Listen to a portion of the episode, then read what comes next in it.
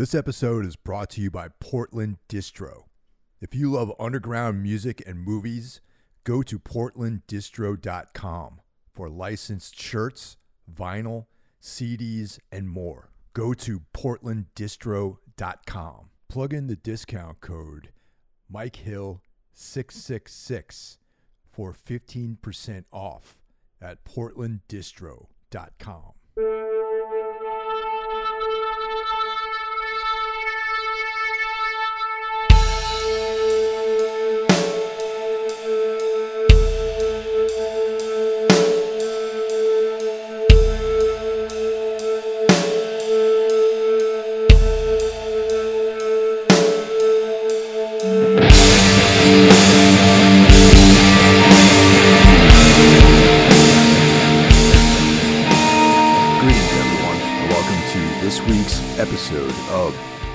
Everything Went Black podcast. Please welcome back Jacob Curwen of All Hell, a band that I'm a huge fan of. We've uh, done some dates together several years ago, and hopefully, we'll be doing more dates in the future. It was good to catch up with Jacob. We talk about a bunch of stuff, including our love for weird fiction and uh, philosophies and things of that nature. Once you're done with this show, definitely head over to experience the awe and might of the horsemen of the podcasting apocalypse. Of course, I'm referring to my brethren, the elite, the podcasting Illuminati. We provide weekly, excellent podcasting content for all of you. Of course, I'm referring to Horror Wolf 666, brought to you by Brandon Legion, Into the Necrosphere, delivered weekly by Jackie Smith. There's Everything Went Black. I return with Necromaniacs, along with my co hosts Mike Scandato and Jeff Kashid. We have Break the Apocalypse, which features Mike's brother, John Draper. Soul Knox, brought to you by Carl Hikara for all things bizarre, macabre, and esoteric. And please welcome newest member, Iblis Manifestations, brought to you by Cheyenne from the band Trivax. If you want to support Everything Went Black, please go to Patreon and join. For as little as $1 a month, you can get access to bonus content. For $5 a month, you get the bonus content plus early access to the shows. For $25 a month, you can be a sponsor. It gets you all of the other content on the other two tiers, plus, you get a custom ad read if you're trying to promote a business, a band, any kind of project. And that will appear every month at the beginning of the episode. Follow us on all social media, and we'll see you out there. So, how's things going, man? It's been a while. Uh, things have been pretty good for the most part. Nothing really to complain about. Uh, put out that new EP. Been doing a few shows. You guys just Doing finished gym- up. gym stuff. up- I'm sorry, what was that? Pardon me. I Just said, other than that, doing doing gym stuff and a little bit of artwork. Did you say gym stuff, like like training and stuff Yeah. like that? Yeah, yeah, yeah, yeah. Yeah, because I saw a uh, video on Instagram of you doing curls with like a barrier or something. yeah, I was I was goofing off backstage. Uh, how how much uh, into training are you? What kind of stuff do you do? Uh, mostly like just weight training, bodybuilding type stuff. Uh, I used to do a little bit more in the powerlifting side of things, but kind of cooled down a little bit on that. Wow, I mean, you're definitely a fit guy. I remember when we played those shows. Um, I, I don't think you and I ever talked about that kind of stuff before. That's Yeah, I don't. cool. Yeah, I don't think so. Yeah, I uh, I'm not really into like w- like weightlifting so much, but uh, Yeah, you know, I mean, I you do do like some MMA type stuff, right? uh, Muay Thai. Like primary, Gotcha, I used yeah. to do uh, you know a lot more of you know BJJ, and for Yeah. like about a year I trained MMA, but um, Cool. Too many variables I think with that kind of stuff, and uh, Right. I just kind of stick to the Thai boxing stuff these days. Yeah. actually, I was looking into getting into a martial art earlier this year and kind of decided to decided on Muay Thai if I pursue it. So that's kind of funny. Well, I can't say enough good things about it. Uh, right. I mean, there's, I, I like jujitsu. It's just that I don't, I don't love it. Like I trained it for, um, you know, a bunch of years. I used to wrestle yeah. when I was a kid, but uh, right. I, I, have always been more into the, the striking sports and stuff like that. Yeah. So do you do anything Definitely. with like uh, kettlebells or you know like powerlifting uh, stuff? A, a, little bit, mostly mostly barbell stuff. You know, squats, deadlifts, shoulder presses, bench press, that kind of stuff.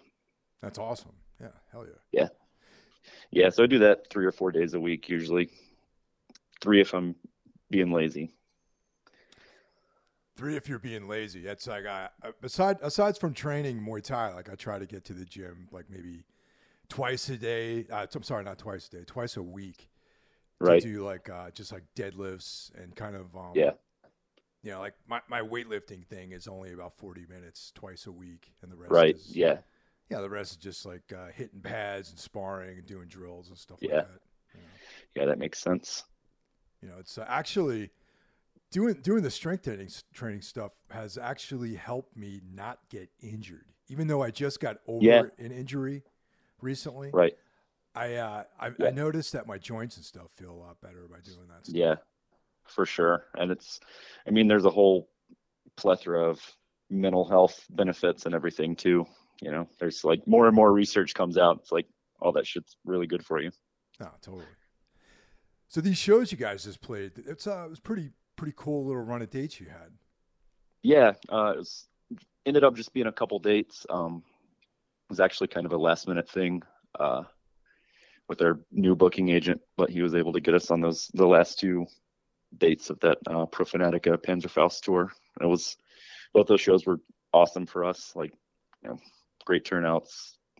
Made a lot of new fans. I think saw a lot of old fans as well, but you know, a little bit different crowd. Yeah, Profanatica are definitely uh, you know pretty legendary band, and uh, Panzerfaust right. are uh, a band that I just started listening to like maybe two years ago, and those guys are yeah. great.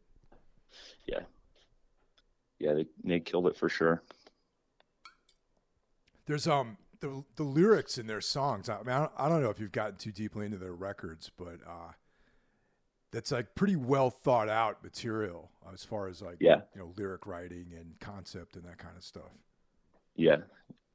Definitely always respect when uh, people put thought into it you know? So how long ago did the ep come out? Uh april like mid-april. Oh so it's been out for a bit. Yeah. Yeah a little bit is it uh the, the same lineup as uh, you guys had before because i know there was like some drummer fill-in kind of yeah, stuff going on it's uh it's still me and the the same bassist.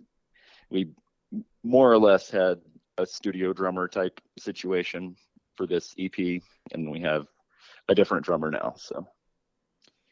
And he he did the shows you guys just played. Yep. We got a little bit of a, a spinal tap situation going on with drummers, but hopefully this one sticks for a while. What do you think it is about drummers, man? It's like, you know what I mean? Like every, I, I don't know how many drummers I've I've had in Tombs, man. It's like, you know, I, yeah. kind of lost track after a while, you know? Right. Yeah. I don't know, man. I feel like, and even when you have like a solid drummer, it's like he's playing in like five other bands or something. Like yeah, that. exactly. Because he's he's reliable, and so everyone relies on him, and then it's just too much. So where, where did you guys record the EP at? Uh, we recorded with um, Chris Adams from Black Tusk, actually, who we made friends with him when we toured with them just prior to the pandemic and ended up recording at his uh, studio in Savannah. And that, you know, it, it went really well. I feel like probably will work with him again in the future. Do you you enjoy recording? I mean, some people like it, some people don't. Some people prefer live. Like, what's your take on that? Um, there's, I guess, there's parts of it I enjoy and parts of it I don't. You know, it's it's a little bit stressful just because you know I'm handling all the guitar stuff and you know multiple guitar tracks and leads and then have to do all my vocal stuff and so it just you know adds up. Do you uh, you guys do a lot of uh, pre-production stuff too? Uh, a, a little bit, probably not as much as we should. I find the also, uh, the songwriting process, like that creation process, to be probably the most interesting over recording, maybe. Yeah, yeah, I enjoy songwriting a lot too. But then at the same time, I feel like in the studio, like when the pressure's on, we usually can deliver. You know, like it brings out the best in us more often than not. How, how about like doing vocals? Is that how excruciating is that? I I enjoy doing vocals. Really? It's yeah. I like recording the vocal stuff more than I enjoy recording guitar stuff. I think that uh, I find it easier to do vocals as far as execution goes than guitar. Right. Because uh, mm-hmm. you know, the, with the guitar playing, you're under a microscope, and you know every little mm-hmm. thing is examined. Yeah. You know, and yeah, you got easier. a little bit more room. Yeah, yeah. It's with vocals, it's like it's a little bit easier, but then again, like it's so hard to be objective about your own voice. You know. Right. Yeah. It definitely helps to have people that you trust because you know if it's just me, I'll every single take I'll be like, that sucked, that sucked, that sucked, you know. Yeah, you always feel like you could do it a little bit better. Yeah, and that's a, another time when it helps to have a uh, like a good producer who knows what you're capable of and can kind of choose when to push you at the right times. Now, this was the first time you worked with uh, with Chris, right? Yeah, Yeah. Who'd you, who'd you guys work with prior to this? Uh, for the three full lengths we did with um, a guy named Chris Hilbert that had a studio called Legitimate Business in Greensboro, North Carolina. Uh, I think he is not doing that anymore, but yeah, he was also a, a good guy that knew when to push people and when to, you know, back off a little bit. Yeah, I haven't really had a bad recording experience. I mean, like our first, our very first, like self-released album or whatever was kind of just like janky in a friend of a friend's basement, more or less. But other than that, you know, it's been we've worked with good people. I feel like. Now, legitimate business in Greensboro was that was that connected to some kind of venue or something like that? It it used to i think they also used to host shows there i i have to sit now this is um my memory is uh anyone out there is listening to this it's like i know i've played there at least once and then last year on the tour that we did with cloak and restless spirit we had a show get canceled and we played in this like tiny DIY space that I recognized as being right down the street from legitimate business. Does that does that right. ring a bell with you at all? It, it very well may be. I'm not really sure. Yeah, it's funny. It was one actually. Of those, it was one of those scenarios never, where we pulled up, and I was like, "I know yeah. that I've been here before." yeah. Yeah, I never um, played or went to a show there, but I definitely have heard you know stories from people who did. So it wouldn't surprise me if there was like a DIY spot nearby. Is that band Young Brave from that area? Uh I'm not sure. I don't. I'm not familiar with them. Oh yeah, I don't know. It's like this. We're going back like probably like 10, 12 years ago at this point. Yeah. It's been a lot. A lot of time has passed, sort of. yeah. Yeah. Sometimes I'll refer to something and be like, oh, it was a couple years ago, and then I think about it and it was 15 years ago or something. Pretty sure I'm getting old. Time the Avenger. you know, it's funny. Uh, the last time we spoke, we kind of touched about, on weird fiction and you know Lovecraft and all that sort of stuff. And I feel Yeah. like subsequent to that, you and I have touched base more and more about weird fiction and cosmic horror Right. and all that kind of stuff. And I, Yeah. um, you know, I realize that you and I share a lot of the same tastes as far as that's that sort of stuff goes. Mhm. What was your uh, introduction to that? Like, how did you, how did you, um, like, what, you know, what was the first writer you got into? How did that happen? Um, I think Lovecraft was definitely the first writer I got into. Probably my last year of high school. So this is, I don't know, a while back. We'll leave numbers out of it. But uh, yeah, I I, it's, I just always like heard the name here and there. But this was kind of back before um, before you know you could easily find Lovecraft at like Barnes and Noble or Books a Million or whatever. Like I definitely remember having to dig around to find anything. I think actually, like I had learned the name probably from seeing old uh, VHS at the uh, at the like video rental place. Like I would see, you know, Reanimator, and it would mention H.P. Lovecraft, or there was that one uh, Necronomicon movie or whatever that had his name on the front. right. So I was like, oh, who's this guy? And then you know, I look look into it and like, oh, Cthulhu, like the, that's like the Metallica song or whatever, and did a little bit of research and you know picked up on his stuff, and that was how I got into him. That's interesting, man. So, so it was like the Stuart Gordon films that, you know, Yeah, piqued your That's interest. that's in probably my first my first exposure to the name for sure. yeah. You Which know, you know they're they're they're some of them are good movies. Not all of them are, are exactly representative of the actual fiction, but I think they're good movies. They're enjoyable films. I think From Beyond is probably the most enjoyable, maybe for me Mm-hmm. personally. Uh, even Dagon, I thought was pretty cool, even though uh, yeah, that, that's a, a pretty good one. the budget shows on that one for sure. Yeah, You know, there's there they they couldn't get uh, Jeffrey Combs to play, so they got a guy who kind of looks like him, I guess. yeah, and it, he's kind of like the you know the second string Jeffrey Combs, Right. like his understudy Yeah. to star in the film.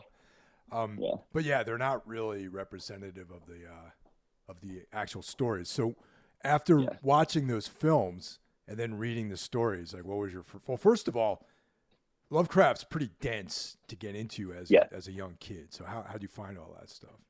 Um, I mean, I guess it was kind of hard, but I was used to reading kind of difficult material, I guess, just because of you know my interests and education up to that point.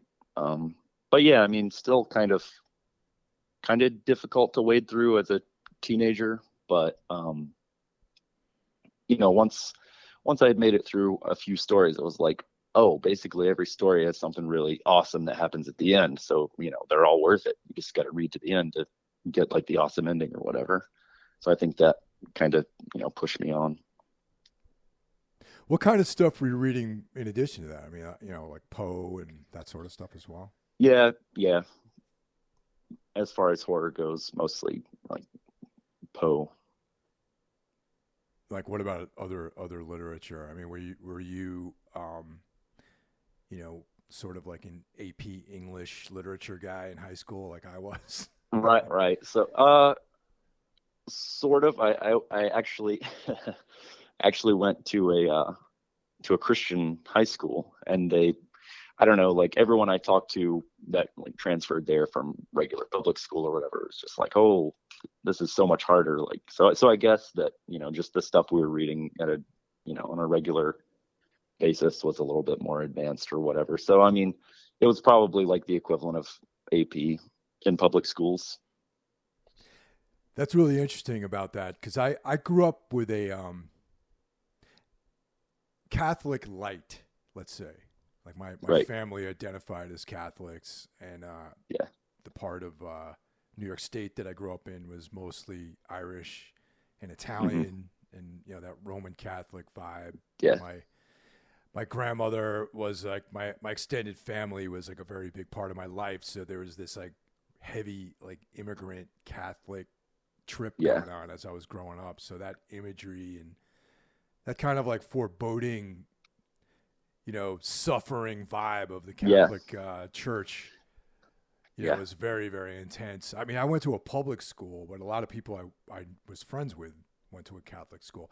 Now, was Right. yours a like what what brand of Christianity are we talking about? It was it was a Baptist school actually, so pretty pretty hardcore.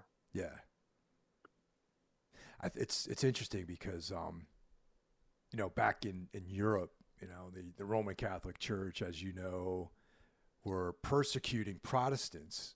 You know, and, and a lot of that stuff is chronicled, uh, you know, pretty pretty heavily, and and it can be said that maybe the United States uh, was a Protestant experiment, you know, of a place uh, fleeing Right. religious persecution to come here, but then Yeah.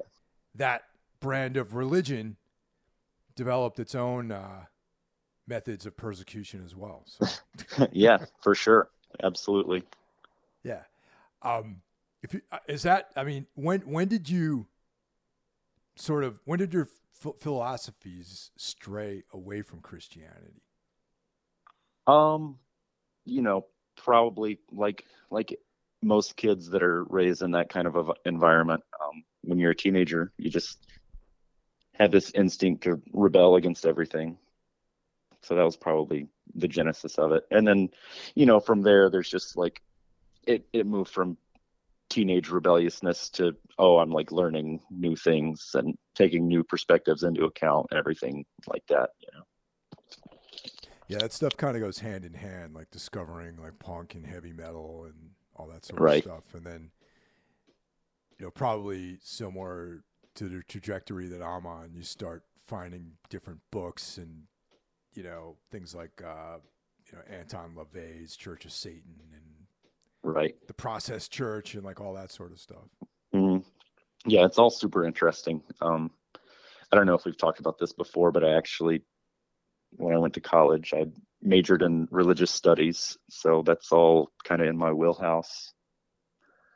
I tell a lot of people that, and they're like, "Oh, you became a priest?" I'm like, "No, no, that's that's seminary school. if you know me, you know I'm not a priest." Uh, but yeah, I, I think all that stuff's super interesting. Just the sociology and anthropology and the history of all these different religions and the crazy conditions that make, you know, crazy things happen. Like I, I wrote a lot about witch trials in Europe and in the colonies, and you know the environments that, environments and beliefs that made those tragic events happen.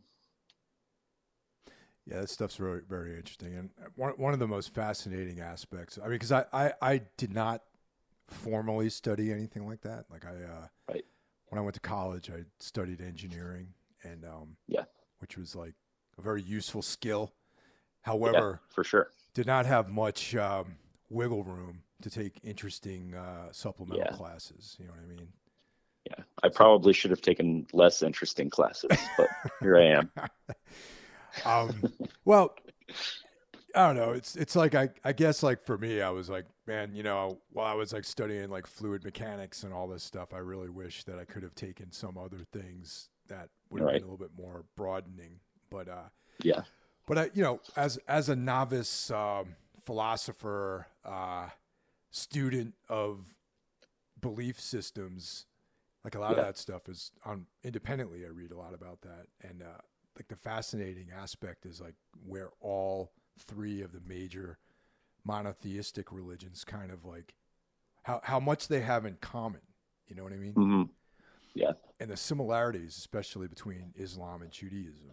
You know, they have a lot of the same prophets and, and all that sort of stuff. right. Yeah, that's that's It's also, you know, we we probably don't have time to delve super deep on it, but an interesting thing about those those, three monotheistic religions is uh, they have a ton of similarities, but also they kind of differ greatly on um, ideas of evil and where evil comes from. That's also another thing that I wrote a lot about, like the the problem of evil in different um, world religions. like Satan plays an entirely different role in Christianity versus Judaism versus Islam. It's kind of it's pretty fascinating to look at. Maybe we'll have a podcast about that sometime. Yeah, let's do another podcast. It's about evil. That that's awesome. Yeah, yeah, yeah, yeah. Because I I actually I mean my my you know personal interpretation of that is more of like the the sort of pagan ideology about evil, where it's kind of just another expression of the natural world, really. Yeah. So, one of the things we talked about discussing tonight was uh, M.R. James, who's, I would say, um, someone that I I did not get into in my first introduction to a lot of these writers, even though he's a contemporary of uh, mm-hmm. you know, like Robert Chambers and Poe and all those guys. Just, you know, basically. Yeah. You know, but he was a name that was sort of out in the periphery. Um, yeah. Yeah, for me at least. I don't know. Like I, I feel like he's one of those guys that everyone that's into this kind of stuff has heard of, but not necessarily read very much of. I know I'm not as well read in M.R. James as I would like to be. I think like if you're from the UK, you know, since he's yeah. like, he's British and also his work has been adapted quite a bit into um, right like BBC programming and things like that. Yeah, yeah. You know the uh, whistle and I'll come to you. There's like a you know, there's a film version of that that I've never seen myself, but I've heard good right, things yeah. about it. I think there's one about one adapted from Count Magnus as well. Yeah, have you seen that? I haven't. Yeah, I feel I feel like if you're British, like you know about all this stuff, and it's that stuff is so hard to find or even be aware of over here in the states. Yeah. Yeah, it's weird it's kind of kind of weird how some people make the jump and some don't across the continent. Yeah. But the uh, the interesting thing about Count Magnus is that he's actually a historical figure. Right. Yeah. yeah. You know, Count Magnus uh, de la Gardie was an mm-hmm. actual mm-hmm. Swedish noble, and uh, Råbäck was an actual place. it's kind of a yeah. and apparently, at that time, uh, Scandinavia was kind of like a dark continent in a lot of ways to the Brits. Like they didn't really know much about that yeah. part of the world.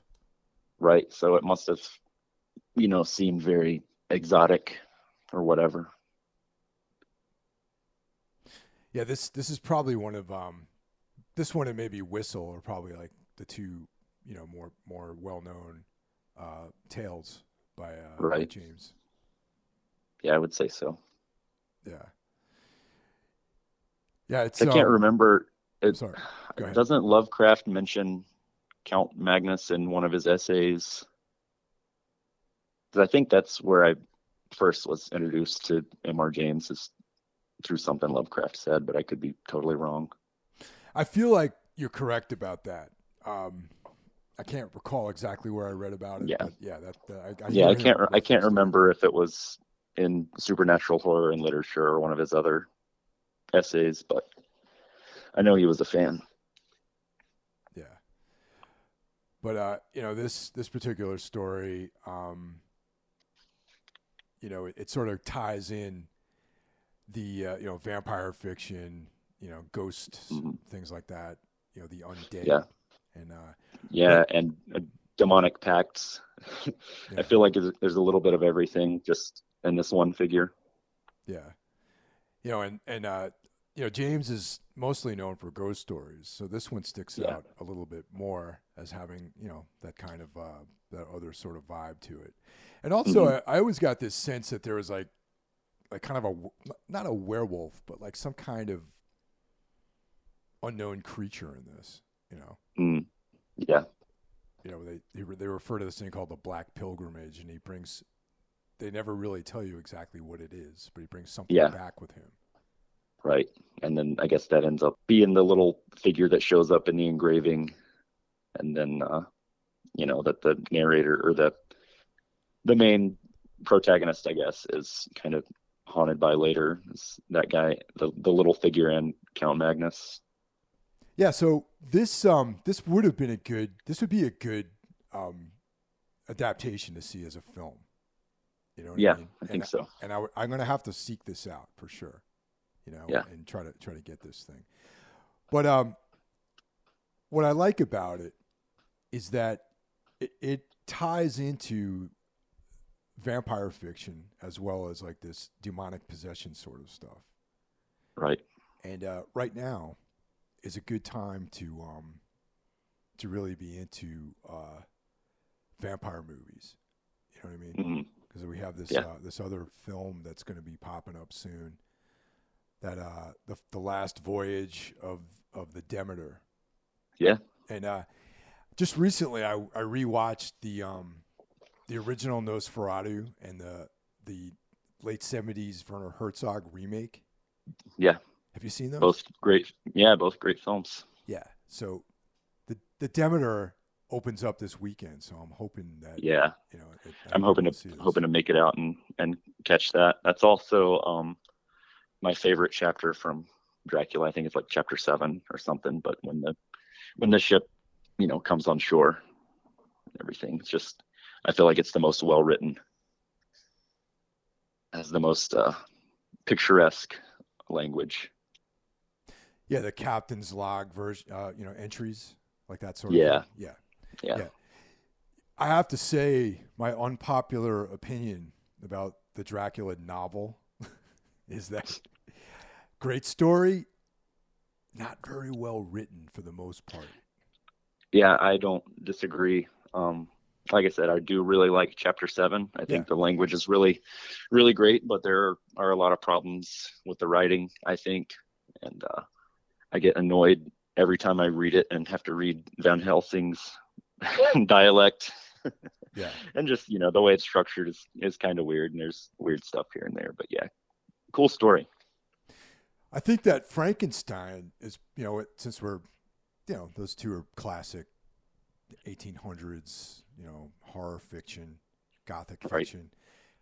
Much well, much better written, in my opinion. Yeah.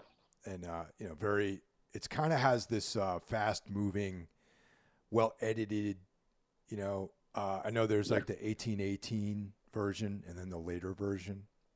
Yeah. And uh, I think I prefer the 1818 one better. Right. And, I, uh, uh, yeah. I, I definitely think that Dracula is kind of a cumbersome read.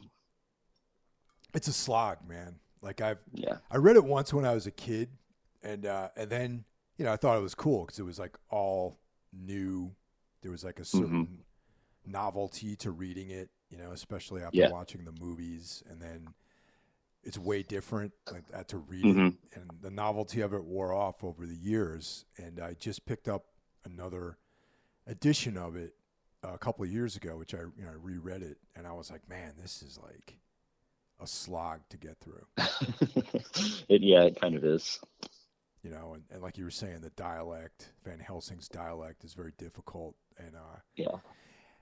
There's um, I just heard about this podcast that they're doing audio versions of Dracula, but they're cleaning up the more problematic parts of the text, which Interesting. I, I don't I don't know how I feel about that honestly. I mean, yes, Yeah. yeah, the the book was written like you know over a hundred years ago, and uh, Yeah. Obviously the world has changed. There's been Yeah. you know different points of view. People are more worldly, you know, Yeah. and uh, more sensitive to diversity. However, to modify the source material like that, I yeah, I think you lose something yes, exactly. in in being able to understand you know the characters not only Dracula but the motivations of everyone in the story. So I don't know, it's like if you do something like that then that's something that you have to be cognizant of. Yeah, because part of me is like, well, if you have such a problem with the material, uh, why do the project? You know, Right. Yeah. You know, if the material is problematic to you, then uh, you should stay away from it, right? Right. Yeah, it's kind of, I don't know. I um, at first I, I was like interested in checking it out, and then the producers of it were guests on another podcast that I listened to, and uh, they were describing that process that they were going through, and I was just like, I um, you know, I respect your uh, point of view on that. You know, however, it's not really for me, and I question Right, why yeah. you would want to take something like that on. Yeah. Yeah, I don't feel like that's really something that I would be interested in. No, definitely like not. like like you said if if you know if you want to like if you have such a problem with something that you have to totally dismantle it and change everything to that extent it's like well why aren't you just it seems like if you don't like it why are you spending your time with it almost Yeah, totally. With uh with the lyrical writing for um the all hell stuff, like what you know, basically what what are your inspirations when it comes to that sort of stuff? a lot of uh weird fiction and also mythology and uh just you know occult and religious texts a little bit of everything swirled together Yeah, I was, I was picking up on that, you know, especially uh you know, being a fan of the band as well. Right. Yeah, the the latest uh the latest EP is kind of a I don't know, the first the first three songs are connected and the last three songs are, you know, re-recorded versions of really old songs off the first album, but the first three are kind of tied together with this you know, slightly uh apocalyptic vampire cult nonsense going on. Now, do you draw from the sort of mythology of vampires or you sort of extrapolate that and come up with your own ideas? Both for sure. Well, I know that you guys are also big uh, Misfits fans, and uh, did Yeah. you get, did you get? Have you had a chance to see the these these new Misfit shows at all? I did. So I went and saw the second one they ever did at a Riot Fest in 2016, I think it was. And then um, just actually a few weeks ago, maybe, I don't know, I guess it's like a month and a half ago now, I made it down to the show they did in Tampa. Uh, All Hell actually had a show up in Georgia the night before. And I kind of just on a whim was like, you know, I'm halfway down there. There's still tickets. I'm going to go see the Misfits. It was a good time. Yeah, it's I I sort of um like the first wave of shows that they did. I missed those. Yeah. I think there was a conflict with um some touring that we had possibly. Right. you know, and then right right uh, earlier this year they announced some shows up here in in, uh, in the Northeast in uh, New Jersey, and uh, Right. I was like, you know, man, this might be really one of the last times I get a chance to see Danzig perform this material. Right. You know what I mean? Like, you know, this guy's getting up there in age. Who knows how long they're Yeah. going to be doing this? You know, I'm a massive Danzig fan, so I decided to bite the bullets. I got got a bunch of tic- two tickets, and you know, we went, Nice. had a great time, and Is that the Newark show? yeah, Newark, man, and Cool. That that was like the week the weekend after the Tampa show, I think. yeah, yeah, I think so, yeah, and I think you guys might have had better uh, support on that show. I think did Megadeth play that show? Yeah. Yeah, see, we, we didn't have anything like that up here. Gotcha. I'm not going to slander the bands that went on before them, but it was it was not my cup of tea, man. And it was like it's Fair like we, we got there, and the, the funny thing about the Prudential Center in Newark is that you know you and I probably aren't used to going to places like this. It's like yeah. you know this like sports complex. You know, there's all these Yeah. different nooks and restaurants and places you can hang out at.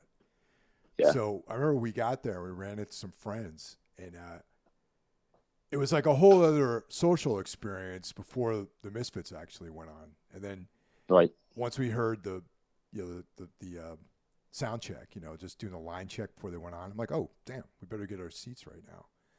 Yeah. But not not not for nothing. I went not to see Doyle, you know, and Jerry Only. You know, I went to Yeah. see Glenn and Dave Lombardo play those songs. Right. You know, I they had uh this dude Acey Slade on stage. Right, playing like se- secret second guitar. Dude, that was like like the fucking. We're you know we had we had like fairly good seats. Um, Yeah. we were able to see the stage. You know, we weren't. You know, it was like this kind of date night thing for me. So we Yeah, you know, wanted to have seats and be comfortable and all that. So um the stage is like super dark and I'm like, wait, I see some guy like standing next to the the drum riser. like all like in the shadows and stuff, you know? right. Like, yeah, like he wasn't like up front, you know. And I yeah. was like, kind of oh, kind of a weird situation. yeah. It's like, oh yeah, don't don't look over there. You know, there there's a guy playing all the songs. yeah, and it was like I don't know that that I knew what I was in for. You know, that's all I'm saying. right. You know, and I had a great time. I, I I didn't care. You know, but Yeah. one of the things I learned about, and this is because my girlfriend is uh, a Jersey native, and you know, Mhm. she knows a lot about the kind of obscure stuff that goes on out here. Like there's there's tons of bands that and and because I spent most of my life living in New York on the other side of the river, a lot of these bands like never seem to make it over into the city, you know, where they would play Yeah, locally, but they would have like a massive following like in New Jersey. yeah, like yeah, just across the river. Yeah. And that's where that Mike Hideous guy came from, who was like only never recorded with the Misfits and hmm only toured with them briefly. But Yeah, up here, I was like uh, for some South America shows, right? yeah, yeah. So he's kind of like this like legend in some ways, especially in, in Yeah. the, the greater metropolitan area up here. Right. So I learned about him that weekend, and I was like, wow, that's like uh, it's like a local like mythological figure. And then I Mhm. discovered like his band, you know, Empire Hideous, and uh, yeah, it's like this very obscure story that I found completely fascinating. Are are you familiar with this guy at all? I'm a little bit familiar, uh, not super familiar. I do know, like, I basically know the things that you just said. I know, um, you know, he was kind of associated with the Misfits, and you know, he did that South American tour. I guess when either Graves couldn't do it or was temporarily fired from the band. I don't know. It depends on who you ask about that. I I think. Um, and then there were like rumors that maybe he was going to be the new vocalist, but I guess that didn't pan out. And then I don't know. I know I've listened to some of his Empire Hideous stuff, and uh, you had mentioned that autobiography, which I haven't read, but I do remember uh, seeing something about it.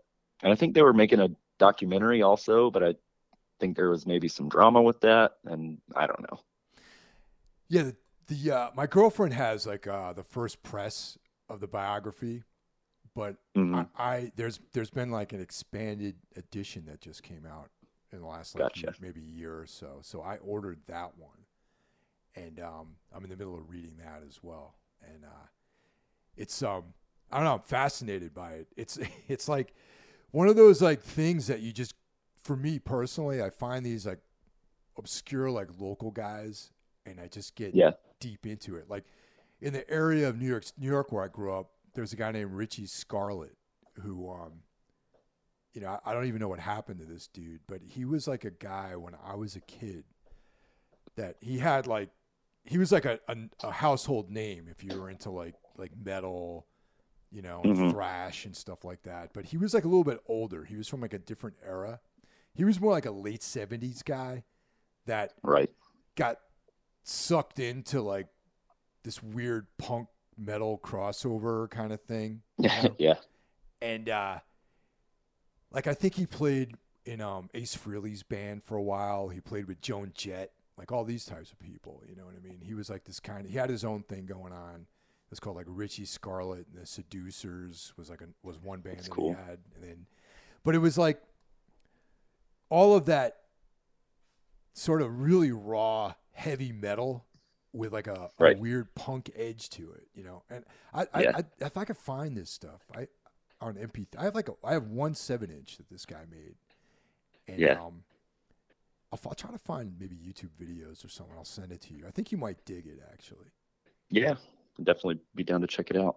But I feel like Mike Hideous falls into that realm of like known by a very small subset of people, but relatively Right. obscure. And even you know, Yeah. Mike Hideous, even the fact that he was in the Misfits, is only performed live with them.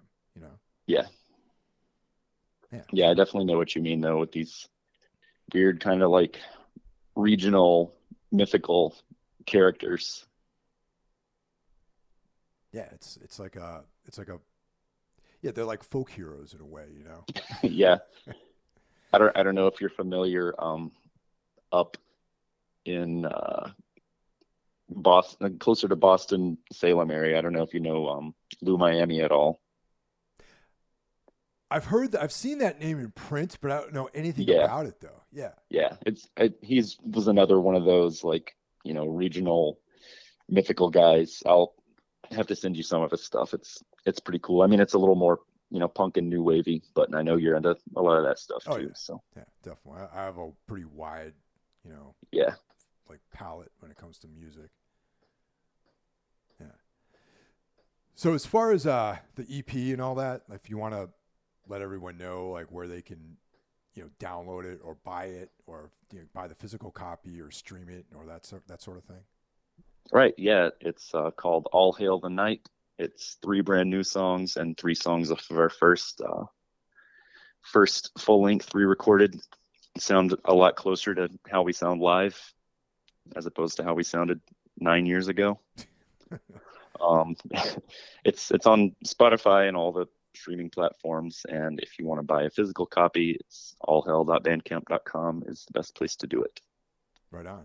And what about like uh social links and all that sort of stuff where people can find you guys on like all the Yeah, channels? uh, Inst- Instagram at All Hell Band, Facebook.com slash All Hell Band.